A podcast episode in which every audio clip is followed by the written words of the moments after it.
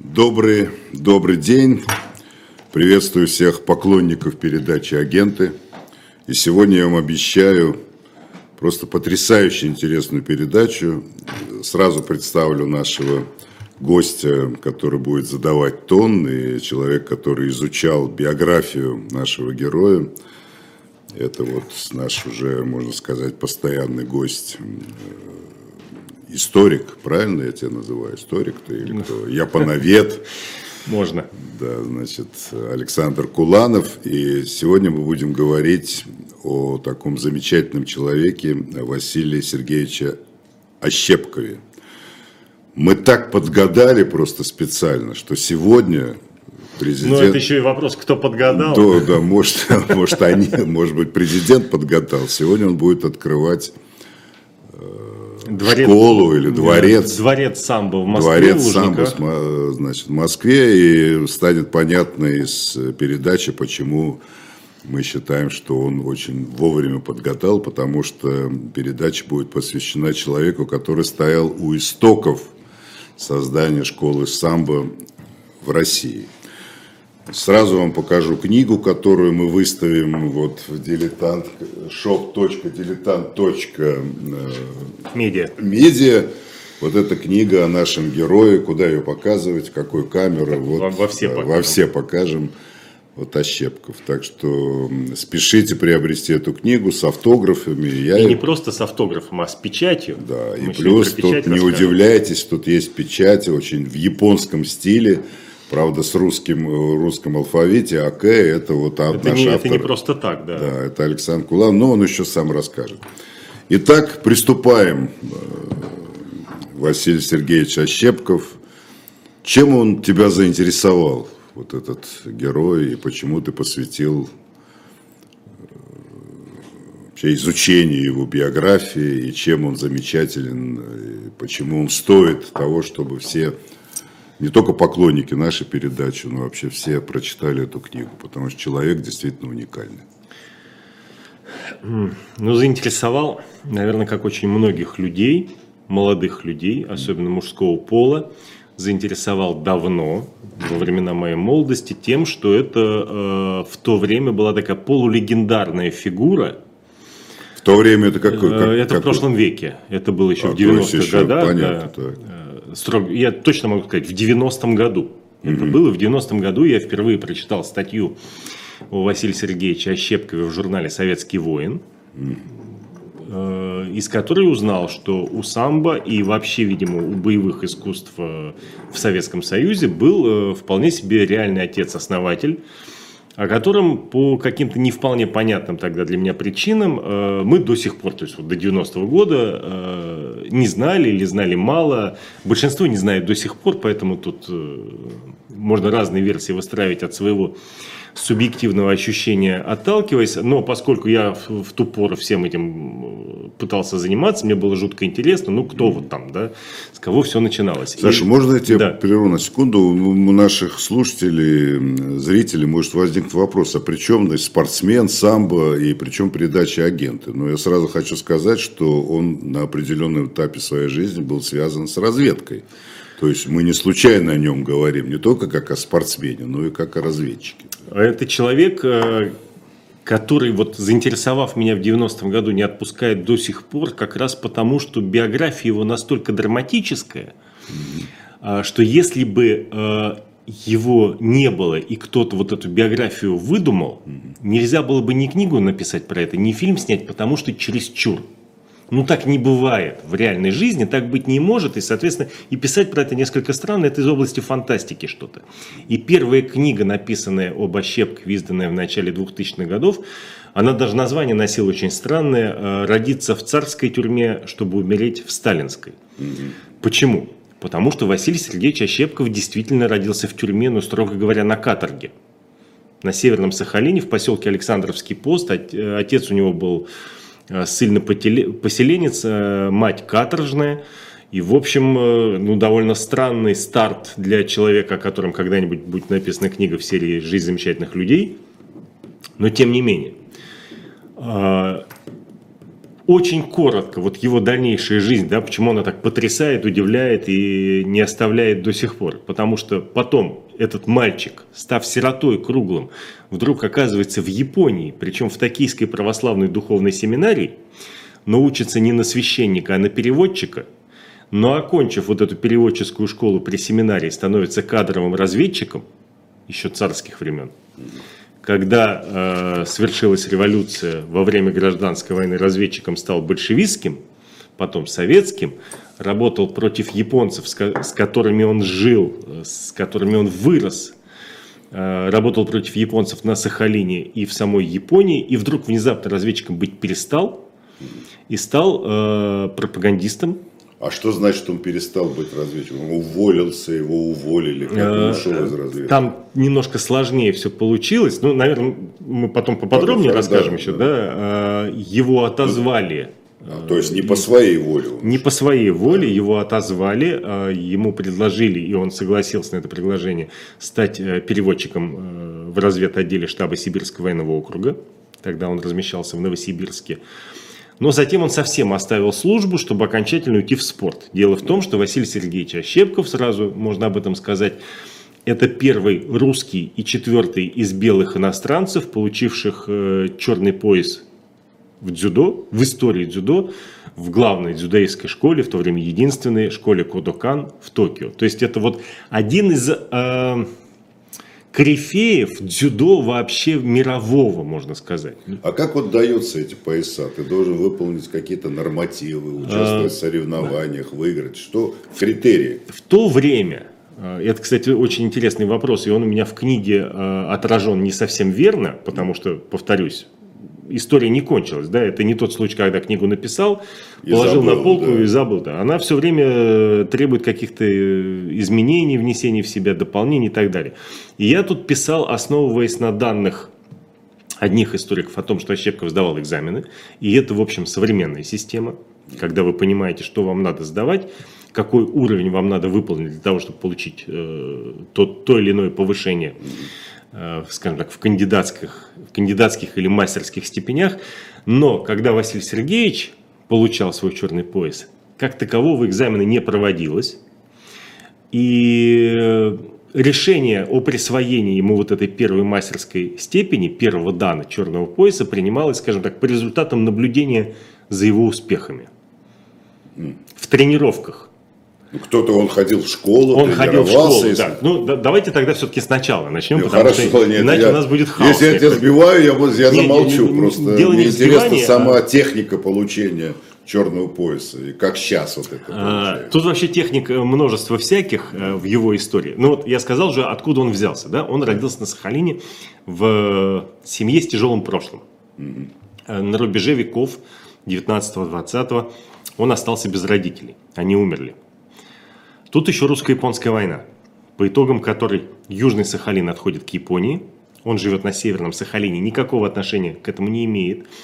Это больной вопрос для наших э, историков из интернета, которые, зная, что часть Сахалина отошла к Японии и что Ощепков занимался дзюдо, делают вывод. Он был японским гражданином, японцы его заметили, в гроб сходя благословили, и он стал великим дзюдоистом. Никак не связанные события между собой. Так. Он жил на Северном Сахалине, и в Японию отправился позже, в августе 1907 года, скорее всего, по рекомендации своего друга и, скажем так, односельчанина, в каком-то смысле Трофима Юркевича, который в Японии в Токио уже учился. Вот как Юркевич и все остальные попали в Японию, это вопрос агентурный. Так, это что значит? Это значит, что э, когда кончилась русско-японская война, в военном министерстве России – были предприняты определенные усилия по анализу причин поражения. Почему мы эту войну проиграли? Понятно. Одно из главных было признано, э, было признано э, катастрофическая нехватка переводчиков. Вот мы в передаче про, про музей шпионский Токио да. уже произносили слово «драгоман». И тогда я получил некоторое количество упреков в том, что неверно передал его значение, вернее, происхождение. Слово «драгоман» пришло в русский язык из французского, куда оно попало из турецкого и арабского, в свою очередь. И драгоманами в то время называли переводчиков с восточных языков. Чаще, Всех. Чаще всего языков всех э, переводчиков, чаще всего работающих в или при дипломатических миссиях, но в целом это уже такой вот э, относится ко всем переводчикам с восточных языков. Почему я на этом останавливаюсь? В документе о причинах поражения в войне это слово употреблялось. Нехватка квалифицированных драгоманов. Где их взять на случай будущей войны? Предпринимались э, самые разные шаги по придумыванию вот этих вот моделей. Mm-hmm создание, как тогда очень э, популярно было выражение, выражение «создать кадр», вот создание переводческих кадров. Ну, то есть кто-то этим занимался целенаправленно, а... и я уже сам домысливаю, что да. кто-то подошел к нашему герою и сказал, поезжай-ка ты, братец, Нет. в Японию. Нет, Нет, не так. Да. Дело было не так. Проектов было множество. Самый экзотичный в этой книге рассказан – это проект Генерального штаба капитана Ипполита Викторовича Сверчевского по созданию школы переводчиков и э, детского сада при Восточной коммерческой школе в Японии. Так. Э, после войны осталось много сирот, в том числе э, восточного и даже монгольского вида, которых э, капитан Сверчевский предполагал определить в специальный детский сад, расположенный на территории Японии, но под крышей русской миссии дипломатической, с тем, чтобы из этих сирот вырастить преданных русской армии, свободно владеющих японским языком, разведчиков. Красиво? Да, красиво. Да, предполагалось, что их будет примерно 150 человек. Представляете, армия 150 разведчиков. То есть это такой серьезный проект. Это очень серьезный проект, который, естественно, не был воплощен в жизнь по нашей любимой причине. Нет О. денег. Нет денег. Денег нет, понятно. Нет денег. Но э, как-то из положения надо было выходить, и наши военные централизованно через, э, из Петербурга через штабы э, Хабаровского и Замурского округа пограничной стражи обратились э, к настоятелю русской духовной, не дипломатической, а духовной миссии в Токио, архиепископу Николаю, с просьбой предоставить какое-то количество мест для проживания вот этих вот студентов-переводчиков в православной духовной семинарии, которая в Токио уже существовала. И архиепископ Николай, один из немногих русских людей, остававшихся в Токио все время войны и переживших вот это вот, видевший и глубоко переживавший, не только переживший, но и переживавший за провалы русской армии на фронтах и на морях, э, согласился какое-то количество этих, как мы говорили, казачат, потому что в основном дети казаков были забайкальских, принять. Я пофамильно установил 20 человек. Не все они учились одновременно, кто-то пришел раньше, кто-то пришел позже. Учиться было очень тяжело, и большинство, подавляющее большинство из них Николай выгнал сам.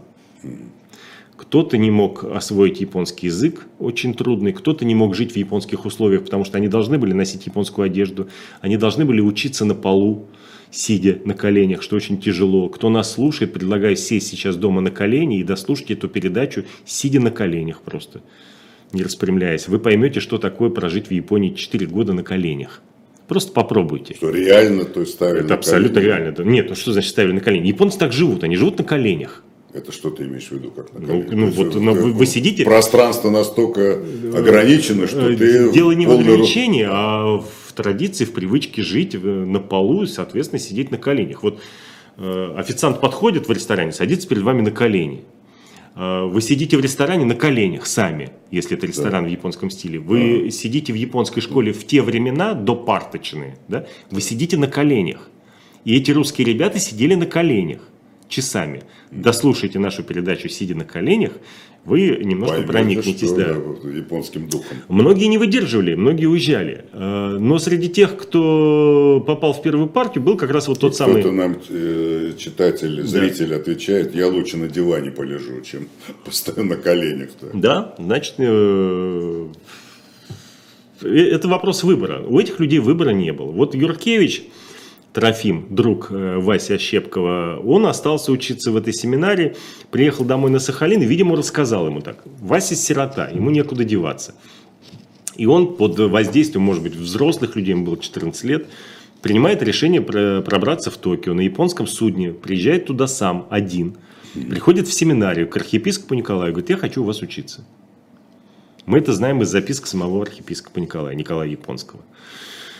Э, его берут в семинарий, он начинает там учиться. В отличие от тех казачат, которые приняты на казенный кош, то есть учатся за счет военного министерства, Щепков учился за, за свой счет. У него от родителей остались там кое-какие капиталы. А напомню, так. кто были его родители, уже к тому времени умершие? Они да? уже умершие к тому времени. Мать у него была каторжанка, получившая mm. очень долгий срок и битье плетьми еще. И за это что? вторая за революционную деятельность? Нет, мы, мы не знаем за что до сих да. пор, но я думаю, это уголовное преступление. Так. Отец был сильно поселенец, но невероятного таланта, мастерства э, столяр и его изделия высоко ценились не только на Сахалине, но и во всем Приморье. Он неплохо зарабатывал, и у него было два дома в нынешнем Александровске, сдавая которые, собственно, опекуны Василия обеспечили ему обучение в Токио несколько лет.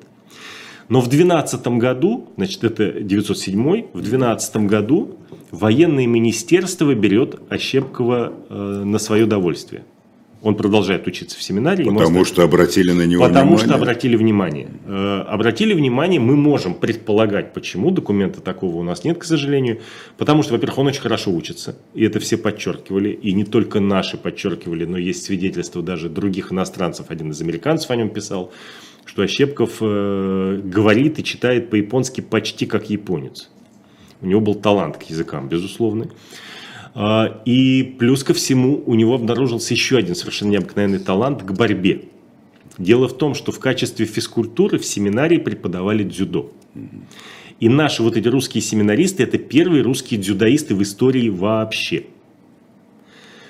И э, в одиннадцатом году, то есть еще до того, как военное министерство забрало Ощепкова к себе, ему и еще одному мальчику, Трофиму Попелеву, э, предлагают перейти для занятий дзюдо в штаб-квартиру этого боевого искусства в школу Кодокан. И они уходят туда. Вот у меня в руках документ э, о том, что они там учатся. Вот тут в серединке упоминается Попелев, а красными строчками выделена регистрация Ощепкова.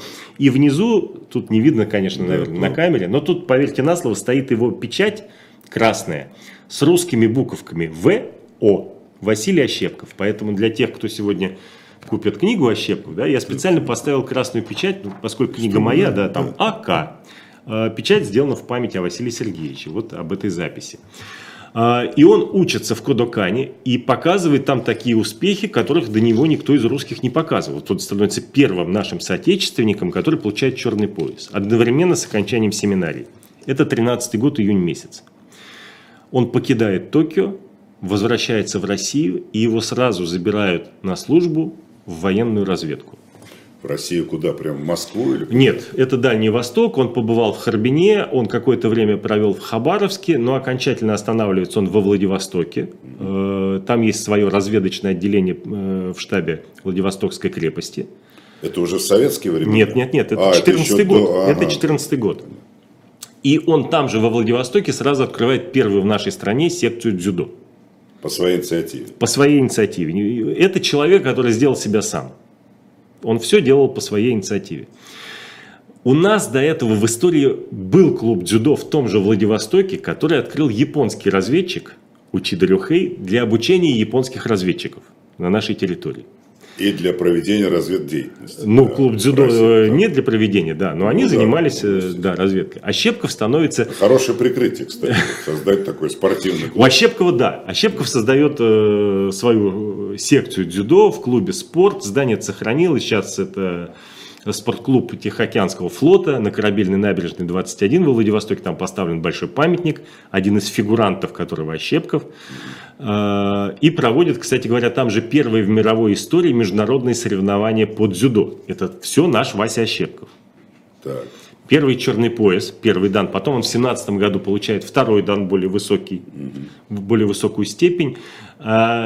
Даны тогда не ограничивались четко, вот сколько их может быть, но, э, скажем так, людей, которые обладали даже четвертым-пятым, было не так уж много. То есть это Слушай, высокая степень. Не могу Давайте. не прочитать. Ой, что же вы сразу не сказали? Пять минут назад купила вашу книгу на Озоне. То есть не дождалась. Ну, будет Купите другая. вторую, а будет а другая книга еще, да. да. Вот. А, и он, он все время первый. Вот он первый наш дзюдоист, он первый э, создатель секции, открывает первый зал, да, он проводит первые соревнования э, международные командные вообще под дзюдо. Не в России, а вообще в мире. Причем соревнуются, естественно, его группа и э, японские спортсмены. Собственно, по этому поводу памятник в Владивостоке стоит. Он всегда первый. Вот я не вот знаю. это мы забыли показать. Да, это не знаю, видно Приподними, чтобы все видели, так что у Да, тебя просто у меня написано, иллюстрация на тебе. Да. Василий Ощепков номер один. А, но при этом он продолжает работу в разведке, вплоть до развала Российской империи. В 18 году все это прекращается, он становится безработным, преподает ага, японский язык во Владивостоке, пытается заниматься бизнесом, не прекращает занятий дзюдо и в конце концов снова заводит знакомство с японцами, потому что во Владивосток входит японский экспедиционный корпус. Он соревнуется с японскими военными, которые там присутствуют в городе, участвует в соревнованиях. И ну, это, это высокий уровень. Для тех времен второй дан дзюдо, при том, что это был не самый хилый парень. Но в то время в. России вообще дзюдо, кроме как Владивостока, о нем ничего не знают. да? Или Ну, какие-то... э, существует э, некое джиу-джитсу абстрактное. А, Есть люди, которые что-то где-то как-то пытаются преподавать, и это очень важный, вообще говоря, вопрос для нашей сегодняшней темы, но он чуть позже всплывет. Квалифицированного мастера, аттестованного в Кодокане, профессионального преподавателя другого, кроме Ощепкова, нет. Он единственный профи. Как японцы говорят, пуро. Пуро. Профи по-японски пуро. Да. Вот. а, И этот профи, э, естественно, японцами замечается, и даже командующий японской эскадрой во Владивостоке, главный оккупант, адмирал Като, э, приглашает его на флагманский корабль э, побороться с офицерами. Ощепков выдергивает самого адмирала, тот оставляет запись потом в своем дневнике. Сегодня боролся с Василием, Василий был великолепен. А, Естественно, такой человек э, не остается вне поля зрения и большевистских спецслужб. Скажи, пожалуйста, а в японской армии было распространено, да, увлечение дзюдо и многие... Да, и в армии, и на флоте особенно дзюдоистов было очень много. Это было популярное и такое почтенное занятие. И в разведке, кстати говоря, один из самых известных японских разведчиков, мы говорили в прошлый раз э, в эфире о нем, Хирос Такео, он тоже был дзюдоистом знатным, и кимоно его сохраняется сейчас в музее на броненосце Микаса и так далее. На Щепкова обращает внимание уже большевистская разведка. Тогда не было деления во Владивостоке на военную и политическую, большевистская. И в феврале 2020 года по рекомендации, видимо, того же Трофима Юркевича, который когда-то сподвиг его на отъезд в Японию, Ощепкова вербуют. И он начинает работать против японцев, э, устроившись э, в качестве переводчика в японское управление военно-полевых сообщений. Ну, то есть он принимает советскую власть и готов служить новой власти в рядах разведки. Это важный момент. Не только он и не просто принимает. Вот в книге, я да- постарался подробно об этом написать, почти все его однокашники, кто учился с ним, и кто оказался в это время э, под японской оккупацией в Приморье, приняли сразу советскую власть, и все они работали против японцев. И е- Это вот интересно, почему, что ими двигало? То есть, а, Я, я думаю, что двигали два основных момента. Во-первых, э, в дальнейших характеристиках Ощепков характеризуется как смена-веховец. Так. А, Если очень коротко, да, это движение Устряловец. э, устряловского толка. Ну, на самом деле, устряловский толк – это дальневосточный сменовеховец. Э, И смысл этого движения, если коротко и утрированно, сводился к тому, что против кого угодно, но главное, что с Россией, не против России. Понятно. А, Какая бы власть там ни была. Какая бы власть ни была, это Родина, и надо быть за Родину. А дальше уже делать э, так, чтобы эта власть была хорошая, чтобы Родине было лучше и так далее, и так далее, и так далее. А, Второй, как мне кажется, важный стимул, э, важный для понимания биографии Ощепкова и его друзей, коллег и очень многих других людей, заключается в том, что Япония начала 20 века – это не Япония начала 21 века.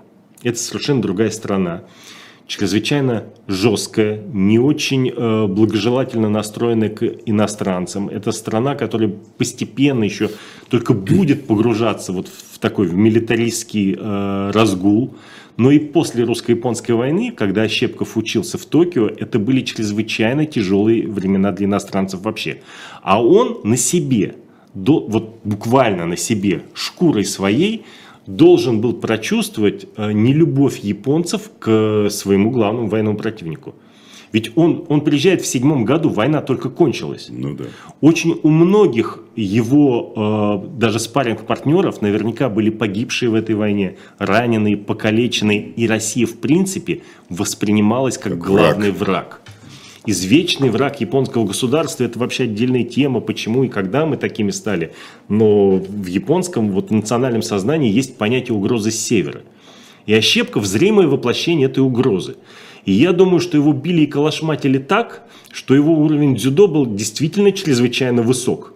Если он, в конце концов, сумел поставить их всех на место, получить черный пояс, и о нем японский То журнал... его воспринимали, как вот он враг на татами, и да, мы сейчас да, его абсолютно. поколотим. Э, его воспринимали так, что... Ну, японский журнал о нем написал, русский медведь наконец добился своей цели. Это русский медведь, которого пытались загнать там вот рогатинами как могли. Я могу сказать, что у меня есть опыт обучения в школах боевых искусств в Японии.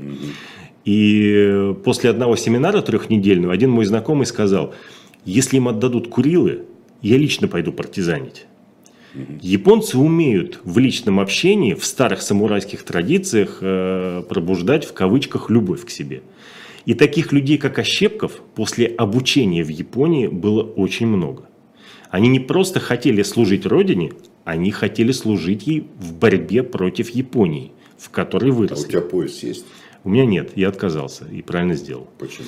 А, но это отдельный вопрос. А, если очень коротко, у нас разные с большинством людей понимания о том, что такое черный пояс. Для большинства черный пояс это награда, а, которая знаменует собой подведение итогов. Вот я этому научился. Я воспринимаю черный пояс так, как меня учили в Японии – это знак того, что теперь ты можешь начать учиться по-настоящему. Поскольку я не был готов начинать учиться по-настоящему, я от него отказался. И считаю, что правильно сделал. До сих пор вот, чем дальше, тем э, более считаю себя правым. Так вот, э, Ощепков начинает работать в большевистской сначала разведке против Японии, но осенью 22-го японцы уходят. Большевистская разведка переформировывается, Дальневосточная республика присоединяется к Советскому Союзу. А, появляется разведка военная, политическая, и Ощепков, как бывший военный, становится военным разведчиком. ГРУ, главная разведка. Ну, будущее, будущее, будущее. Тогда это был еще разведотдел штаба 5-го... Э, Дальневосточного. 5-й армии. 5 армии. Потом много раз это э, менялось наименование. И вот у меня в руках, я сейчас на камеру покажу, такое красивое. Это копия его агентурного дела – Уникально. Как тебе удалось это выцарапать? Совершенно официально, э, с многими письмами туда и просьбами предоставить. Здесь написано как раз вот четвертое управление штаба РКК, второй отдел. Это вот будущий ГРУ, четвертое управление, будущий ГРУ, разведупор. Совсекретно, лично, 23-25. Э, дело номер 6 секретного агента разведывательного отдела штаба Сибирского военного округа товарища Монаха. Ощепкова Это Василия Сергеевича. Да? Одна из... То есть, скажи, пожалуйста, то есть он не был в штате, он был как агент зачислен? Он, он был зачислен как агент. Mm-hmm. Вот его совершенно чудесная анкета с фотографией. Он очень импозантный такой. Да, мужчина, он был да. красивый и очень интеллигентный человек, как мне рассказывали те люди, которые знали его лично. Мне посчастливилось застать их живыми еще. Один из них сказал, один из его учеников сказал, Ощепков был интеллигентнейшим человеком. И это важный момент. И он начинает работать. Э, много чего там в книге написано про условия, но я позволю себе полминутки э, на то, чтобы зачитать подписку. Вот с нее начинается работа. Mm-hmm. Да, Юрий Георгиевич? Да. Ну, для агента не всегда, но, как ну, правило, да. Подписка, действующая на один год на агента Василия Щепкова 23 года 1 сентября. Я, ниже подписавшийся, поступивший в отдел агентурной разведки 5-й армии, вот первое еще, mm-hmm. даю настоящую подписку в том. Э, все возложенные ею на меня обязанности я обязуюсь точно и скоро исполнять. Не разглашать никаких получаемых сведений. Все сведения... Ну, я сейчас самое интересное прочитаю. Четвертое. Да. Не выдавать товарищей сотрудников, служащих отдела агентурной разведки хотя бы под угрозой смерти. Не разглашать о деятельности отдела, а также о штате служащих вообще и не произносить слов агентурной разведки. Угу. Признаю только советскую власть и буду работать только на укрепление добытой кровью трудового народа революции. Мне объявлено, что в случае неисполнения указанного в подписке моя семья будет преследоваться наравне с семьями белогвардейцев и контрреволюционеров. И последний пункт. Требую смертного для себя приговора, если разглашу какие-либо сведения и буду действовать во вред советской власти, в чем и подписываюсь. А семья уже была у него в то время? А, это интересный вопрос. Что-то я, может, не то, не то спрашиваю. Э, вопрос до последнего времени был запутанный, и опять даже книжка немножко в этом устарела, потому что исследования продолжаются. И наш сахалинский коллега Григорий Николаевич Смекалов, который живет в городе Александровске, где Ощепков родился, он ведет исследования на эту тему. Из этих исследований мы знаем, что у Ощепкова была жена первая, Екатерина Журавлева, родная сестра его однокашника по семинарии и агента большевистской разведки Гавриила Журавлева. Ничто там не меняется. Да. И, собственно, первое назначение Ощепкова в качестве резидента военной разведки он получает домой. В Александров, ну, тогда еще Александровский пост, в Александровск, на Сахалин, где он э, Северный Сахалин оккупирован в это время японской армией. Что значит резидентом его посылают? То есть он сотрудник, значит, а не это как? В то, в то время Или не заморачивались не был, да, такими есть... сложностями. Да, даже ему, ему псевдоним монах-то сохраняют со старого дела еще дореволюционного. А, и это тоже э, очень многое говорит о понимании его начальник, э, начальниками особенностей конспирации. Архивы были разграблены, и если какой-то из этих архивов, если дело его случайно попалось бы кому-то связанному с японцами, ну, в общем, никаких проблем сопоставить одного японца с другим японцем, одного монаха с другим монахом э, не составляло бы. И несмотря на то, что он назначается резидентом, резидентуры у него не было, он там был один на Северном Сахалине отправляется туда под прикрытием владельца кинопроката. Это очень удобно, потому что кино тогда это искусство для всех. И существует рекомендация, в том числе военного министерства Японии, о регулярном показе кинокартин военнослужащим. Это дает возможность Ощепкову ездить по воинским частям, показывать кино, свободно там общаться, фиксировать расположение, общаться с офицерами. Он составляет подробнейшие личные характеристики, они тут в деле есть, на офицеров, на генералов. Вот, например, личный состав, главнокомандующий экспедиционными войсками на Сахалине, генерал-лейтенант Иноу Ичидзи, его краткая биография и характеристика. И дальше пошло все. А, это он все э, получает из личного общения, потому что, помимо всего прочего, Василий Сергеевич не скрывает того, что он занимался дзюдо в Кудокане, и это дико круто, выражаясь современным языком. И он прекрасно говорит на том японском языке. Он не просто показывает кино, он работает Бенси. Бенси – должность, которой у нас не знают. Толмач. Это толмач. Это человек, который объясняет зрителям, японским конкретно зрителям, содержание немого кино. Японцы далеки от реалий европейских и американских, а основное кино – американское европейское. Им надо рассказывать, что происходит на экране. В японском кино, кстати, то же самое. Надо пояснять, что там показывают. Кто эти люди, бегающие друг за другом? Для этого надо было прочитать синопсис, либретто, да, и разными голосами, потому что японцы разговаривают разными голосами в зависимости от возраста, звания, должности и так далее. Рассказывать, что там происходит. Голосами или разные у них э, ну, словарные запасы? И, и то, и другое, потому что женщины говорят на одном языке, мужчины на другом, подчиненные на одном, начальники на другом. И все это должен делать Бенси, и это самый популярный человек в японском кино, и на афишах старых японских фильмов писали имени режиссера, а Бенси. Кто вам будет растолковывать, про что кино? А Щепков был Бенси. Он работает до 24 года на Сахалине и, в общем, э, освещает обстановку военно-политическую на Сахалине в достаточной степени. Он выполняет полностью все поставленные перед ним задачи. Эта информация попадает в Пекин, нашему послу там, Карахану, э, который ведет переговоры с японцами о возвращении Северного Сахалина под юрисдикцию Советского Союза, и это происходит в 25 году. Устанавливаются дипломатические отношения между Советским Союзом и Японией, а Щепков там больше не нужен, и он еще осенью 24-го с Сахалина уезжает в Японию. Важный момент опять. Василий Сергеевич становится первым резидентом. Вот тут он официально уже как резидент числится. А, не, не зачисленный в штат при этом. Так. А, кстати, как и Зорги, тоже же резидент вне штата. Он тоже агент. Ну, ну да, да. Нелегальная резидентура. Она, да, да, да. Она ну, нелегальная, а нелегальная. самое приблизительно. Да, да. И Ощепков первый нелегальный резидент советской военной разведки ГРУ, тогда разведупра, сначала в Кобе, потом в Токио, в Японии. Чтобы было понятно, вторым резидентом был Зорги. Между ними не было никого. Но Зорги позже. В 1933 году только приехал. А Щепков приехал в 24-м и проработал всего полтора года. Он уехал в, э, в апреле 26-го. Почему он уехал?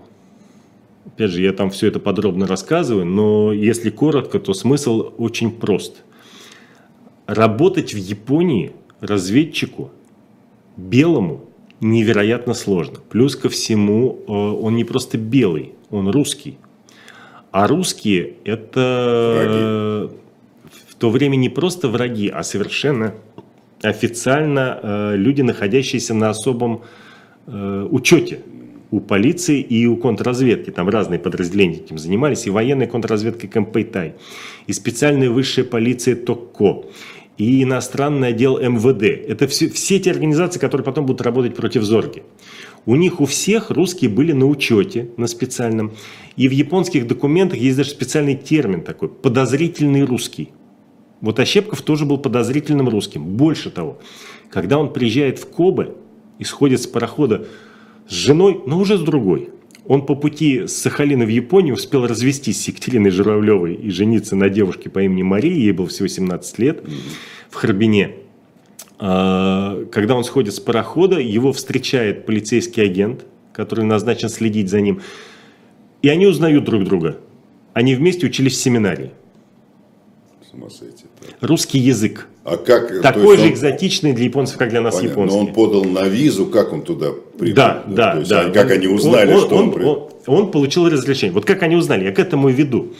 А, когда они встречаются, японцы его, естественно, тоже узнают. Э, Саке помогает сближению. Угу. И как старому другу, семинаристу и э, сопернику на татами, этот японец рассказывает, что контрразведка получила данные о том, что на этом пароходе конкретно в Японию прибывает первый советский нелегальный резидент по кличке ДД. Это в то время кличка то оперативной... У свои источники были, да, как они узнали? Да, вот этот вопрос всегда проходит мимо внимания историков.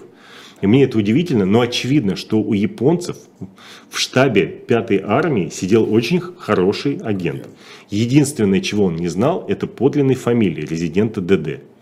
Все остальное было известно. И Ощепков, поднимая очередную, в очередной раз Сакадзуки, и перед тем, как э, сказать Кампай, объясняет, ДД это я. Я на пароходе всем говорил, что я очень люблю вот это прозвище ДД с давних времен.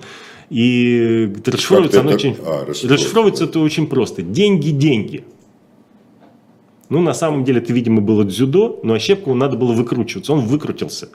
Сказал, что это вот от... Это я, я да, только я не резидент, я, я коммерсант, деньги, я да. люблю деньги, да. А уж то, что там наплели попутно, это да, отдельная история.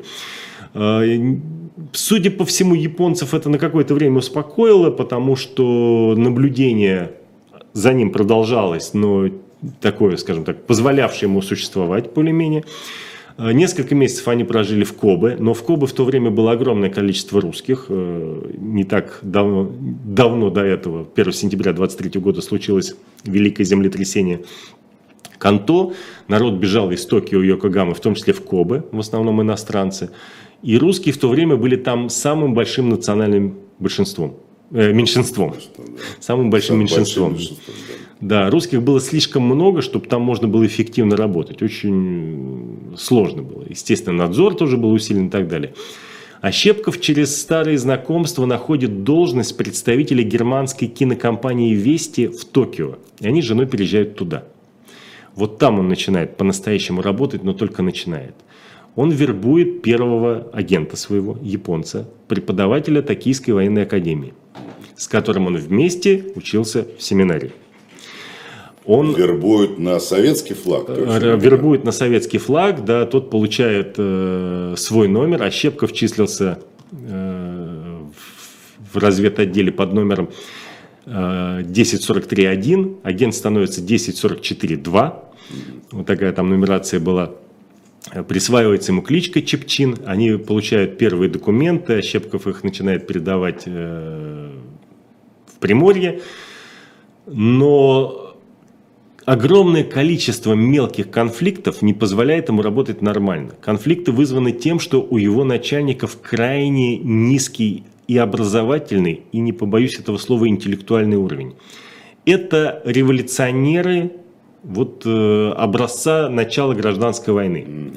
У большинства из них образование хорошо, если 4 класса ЦПШ. Это, это, это много. У, у непосредственного вербовщика Ощепкова 2 класса образования формально, кто его вербовал. А, никакого опыта жизни за границей, тем более в Японии, они не имеют. Они требуют от него быстрых вербовок большого количества агентов, которые будут верны э, делу мировой революции. А, любимое выражение – создайте нам агента. Вот как его создать в Японии, верного дела мировой революции, при этом э, считается, что расходы на разведку – это нечто странное. Если человек едет за границу, он должен себя обеспечивать сам там сам, да, сам зарабатывать, и резидентура должна сама зарабатывать деньги на оплату агентов, на покупку, на покупку всего. Uh, условия невыносимы. При этом связь не организована никак. О появлении связного в Токио Ощепкову присылают телеграмму на дом. Так. Из посольства. Я прибыл. Из посольства, да. Э, к вам прибыл связной, тайный, встреча там-то. Щепков в ужасе. Ему присылают э, флаконы для тайнописи с, с растворами для тайнописи, а Щепков отчитывается. Флаконы получил, жидкость вытекла по дороге. Предлагаю тайнописью не пользоваться, тем более, что японцам это все известно. Предлагаю шифр. Начальники не очень хорошо читают, поэтому на его рапорте э, красным карандашом написано «Долой шифры». Это слишком сложно. Вот представляете уровень, да? А, и в отличие от Зорги, которому дали чистых полтора года просто вот на врастание в жизнь в японскую, а в общей сложности где-то первые три года он просто притирался, да, от Ощепкова требует вербовок сразу. Саш, мне ужасно неудобно тебя прерывать, но ты следишь за временем, потому Нет. что у нас же еще огромный пласт, мы должны рассказать о последних его... Он вернулся. Да. Он вернулся в 26 году, э, до 29-го он прослужил переводчиком в Новосибирске, в штабе Сибирского военного округа. Два года назад мы с тамошним сенатором Сан Санычем Карелиным, нашим олимпийским чемпионом, открыли мемориальную доску на здании, где работал Ощепков. Я okay. очень этим горжусь. Mm-hmm. А в 29-м, в конце 29-го Ощепков, потерявший уже жену, она умерла от туберкулеза в Новосибирске, переехал в Москву для того, чтобы стать спортсменом, тренером, пропагандистом дзюдо. Он полностью переключается на спорт. То есть он уходит из разведки уходит или как? из разведки, абсолютно уходит из армии. Его mm в 26-м его включили все-таки в штаб, а, в штат, уже как переводчика военного. Он увольняется а, и становится преподавателем Государственного центрального института физкультуры имени Сталина. И вот в этом институте следующие 7 лет он, а, во-первых, как может развивает вот это новое дзюдо, новое, потому что он не имеет возможности общаться с коллегами иностранными. И это, скажем так, такой эрзац дзюдо в каком-то смысле, советское дзюдо, которое он пытается пропагандировать, и одновременно создает на его базе новую борьбу, которая обогащает и приемами борьбы безоружных с безоружными, и безоружного с вооруженными, и развивает спортивный отдел, то есть параллельно вот эти вещи идут, спортивная борьба и рукопашный бой. Но главная задача Ощепкова, о чем он постоянно пишет в статьях, в газеты, в журналы, это подготовить бойцов Красной Армии к грядущей войне. Под войной, конечно, он в значительной степени подразумевает столкновение с Японией, который тоже, в общем, не скрывает к тому времени своих уже устремлений на Дальнем Востоке. И э, предотвращая, может быть, э, вопрос многих наших слушателей о его мироощущении в то время, я могу наизусть процитировать э, фрагмент из одного его документа. «Я настоящий русский патриот, воспитанный хотя и в японской школе, но именно эта школа научила меня любить русский народ и э, свою родину. Я воспитывался на средства русской армии, которые продолжают служить до сих пор вот его главная задача и в 30-е годы, когда он уже ушел из русской, из Красной армии, заключалась в подготовке прежде всего бойцов Красной Армии, в подготовке милиционеров, чекистов, всех советских людей. Ведь Ощепков первым вводит занятия э, борьбой для женщин. Найдите в интернете ролик Василий Ощепков, рекламный, который он снял. Ролик начинается с противостояния двух девушек хулиганам. Это ученицы и ученики Ощепкова, студенты Учат инфискульта, не просто учат, они рекламируют новую борьбу, которая постоянно в течение 30-х годов меняет название. Это и дюдо, и советская борьба вольного стиля, как она только не, не называлась. И все это кончается в 1937 году, когда издается приказ Наркома внутренних дел, э, так называемый о харбинцах 20593 и начинают пачками хватать всех, э, кто был так или иначе связан с Харбином, с Маньчжурией, с Японией и так далее. Скажи, вот я когда читал книгу, особенно вот эти вот страницы, почему вдруг так ожесточились против харбинцев? Что была какая-то информация, что они действительно напичканы какой-то? Или это просто было вот ну, э, документов... Необъяснимое такое желание Д... всех Документ, документов, формально подтверждающих э, сотрудничество какой-то части харбинцев э, с японской разведкой было много. Э, что никак не объясняет того, почему брали всех, практически всех харбинцев. Да? Вот э, как-то вычисление этих разведывательных сетей не проводилось до тех пор, пока не брали всех, и все начинали показывать друг на друга, и тогда оказывалось, что шпионы все. Все. И Ощепкова многие его друзья под пытками выдавали. Ощепкову было все равно. Его арестовали 2 октября, а 10 октября он умер э, в тюрьме в Бутырской от приступа стенокардии. Вот полная копия его следственного дела. Сейчас я покажу с анкетами. Вот эта справка. О смерти. Да, э, совсекретно, Народный комиссариат внутренних дел, третий отдел УНКВД МО. Третий отдел – это как раз контрразведка. Угу. Сообщаем, что числящийся за вами арестованный Ощепков Василий Сергеевич 10-10 сего года умер от приступа грудной, грудной жабы. Копия акта. Слушай, ну он был таким спортсменом, он что так У него было больное сердце, сердце да. потому что сердце, в общем, спортом-то особо не разовьешь никаким. У него была ну, стенокардия, да Последние два года, с 35-го, он довольно сильно болел. Ученики вспоминали, что э, приходили к нему домой, он э, принимал их в постели, потому что mm. тяжело, тяжело было. Не расставался с нитроглицерином. А в Бутырской тюрьме какой нитроглицерин? Понятно. Нитроглицерина не было. Он умер, но борьба никуда не делась. Ученики остались. Какое-то время по инерции проводились еще даже соревнования по дзюдо. Но в ходе 1937 и особенно в 1938 году были приняты меры для переименования вот этой советской борьбы вольного стиля, который преподавал Ощепков, э, каким-то другим образом. Ну вот она значит, до войны э, оставалась вольной борьбой.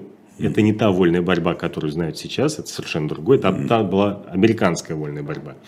А это советская вольная борьба. А уже после войны э, этот же вид спорта, когда до него дошли руки, переименовали в самозащиту без оружия. Самбо. Самбо. И таким образом Василий Сергеевич, в общем-то...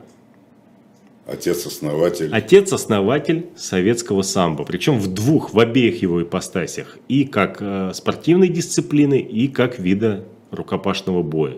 Как э, да, такого прикладного раздела какого-то. Возникнет обязательно вопрос о, о Харлампиеве, о фильме «Непобедимый» и о Спиридонове. Виктор Афанасьевич Спиридонов э, занимался как мог джиу-джитсу. Это был классический тип э, многим знакомого учителя из наших 90-х, который учился исключительно по книжкам, как мог, прикидывая, как это вот все может выглядеть.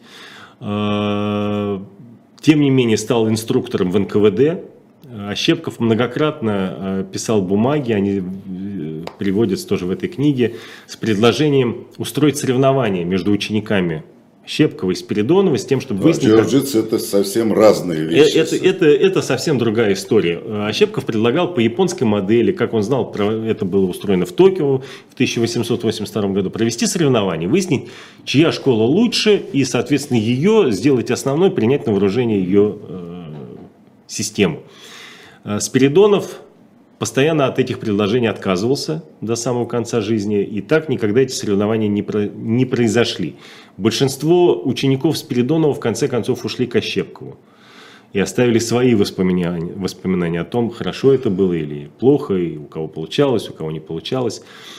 Анатолий Аркадьевич Харлампьев был э, учеником Ощепкова. Это тот человек, которого чаще всего называют отцом самбо. Причем он был далеко не первым его учеником, потому что присоединился к секции уже в Москве, а мы знаем, что Ощепков преподавал еще во Владивостоке, еще до революции. А, он много сделал Харлампьев для сохранения архива Ощепкова, он много сделал для развития самбо после войны, очень много для становления, развития, но назвать его при всем уважении отцом-основателем этого вида борьбы я себе позволить не могу, остальные как хотят. Это личное дело каждого. Но я должен сказать, что есть у меня коллега Алексей Михайлович Горбылев, который работает в Институте э, стран Азии Африки при МГУ. Он профессиональный японовед, и который многие десятилетия занимается историей борьбы вообще и конкретной историей самбо. Сейчас он пишет восьмитомную историю самбо. Это потрясающий труд. Первый том уже вышел, вот такой толщины. И там на документальной основе с цитатами всех-всех-всех документов, э, японских, русских, советских, каких угодно, излагается история создания и развития этого вида борьбы. И все э, аргументы в пользу того, что самбо создал не Ощепков, они в конце концов сводятся к двум позициям. Первая позиция – я так вижу. Вторая позиция – мне так рассказывали. Позиция Горбылева и позиция моя э, принципиально другая. Вот есть историческая база, есть документы, которые доступны в архивах. Пожалуйста, если хотите, занимайтесь, опровергайте, да. Но э, научный подход свидетельствует об одном. Сам бы создавал Ощепков. Вот если очень коротко. И сегодня, еще раз напоминаю... И сегодня будет... Э, для нас большой праздник. Э, наверное, нечего этого скрывать. Да. Сегодня президент Путин открывает в Москве в Лужниках дворец самбо, перед которым стоит памятник трем основателям самбо, там Ощепков, э, Харлампиев и Спиридонов, все люди, о которых я рассказал. Ну, э, памятник стоял или сегодня его э, Памятник уже стоял да. раньше, да, его можно было и раньше посмотреть, но кого из них считать настоящим основателем? Опять ну, же, меня ты убедил, сами. что только Озно... Ощепков. Ощепков. Мне кажется, да. Э, но мы очень рады, что дворец этот в любом случае открывается, Конечно. потому что когда вот мы с Алексеем, с нашими более старшими коллегами, э, с Будзинским, с Матвеевым, другими, начинали этим заниматься, даже в мыслях не было, что будут стоять по всей стране памятники Ощепкову. А сейчас они есть на Сахалине, во Владивостоке. Вот мы открыли доску в Новосибирске. Богу, в, Москве, в Москве несколько памятников. Есть улица Василия Ощепкова в Новой Москве. Послушай, вот я вчера со своим коллегой бывшим, да, мы вместе работали вот в третьем отделе в разведке, я ему рассказал, что сегодня вот передача о Ващепкове и вот, о дзюдо, о самбо.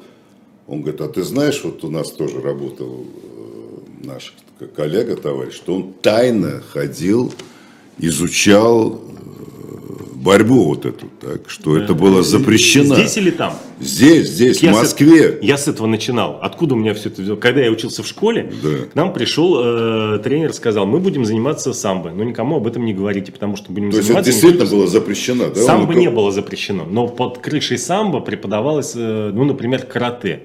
Ага. А, а оно, было запрещено. оно было запрещено. Почему я говорю, что ограничивать э, Ощепкова только истории самбо нельзя, ведь э, и карате в свое время появилось на фоне популярности фильма «Гений дзюдо» Курасавского. Да, мы сегодня вспоминали, мы, даже мы, мелодию пели, оттуда да, пропел. пели песенку да. про Сугата Сансиро, да, это все вот его учителя. Скажи, пожалуйста, когда был снят табу вообще, когда был снят запрет на на занятия На в советское занятия, время. да, я сейчас скажу, стало я поехал на возможно. первый семинар инструкторов рукопашного боя Московского военного округа 9 апреля 1990 года. Ой, к сожалению, я должен тебя остановить. Очень жалко. Так, спасибо Ну, тебе огромное. Я вообще толстая. считаю, дорогие друзья, поклонники нашей передачи, что нам очень повезло с Александром Кулановым. Он нас вывел все-таки на такую восточную тему. Я-то сам англичанин, можно сказать, так? И тебя я а очень... я такие. Да, а ты вот японец, и несколько передач, которые для меня были просто откровением. И хочу вам сказать, что в следующий раз меня не будет, мы пропустим передачу, а через субботу у нас Мы, будет мы передача. встретимся на нейтральной полосе, мы Так. будем говорить о Франции, Италии и гибели яхты Лукул барона Врангеля. Это где же мы встречаемся? Ну, где-то, нет, встретимся мы здесь, но будем говорить про Елену Феррари. А, Феррари, вот я- ни в Англии, ни в Да, Японии. да, да, Феррари. Это тоже героиня одной из книг Александра Куланова, а после нее мы поговорим об агенте Соне. Поговорим. потому что сейчас только что вышла книжка. Спасибо вам большое за внимание. На этой мажорной Спасибо. ноте я с вами прощаюсь. Саша, спасибо тебе большое. Спасибо.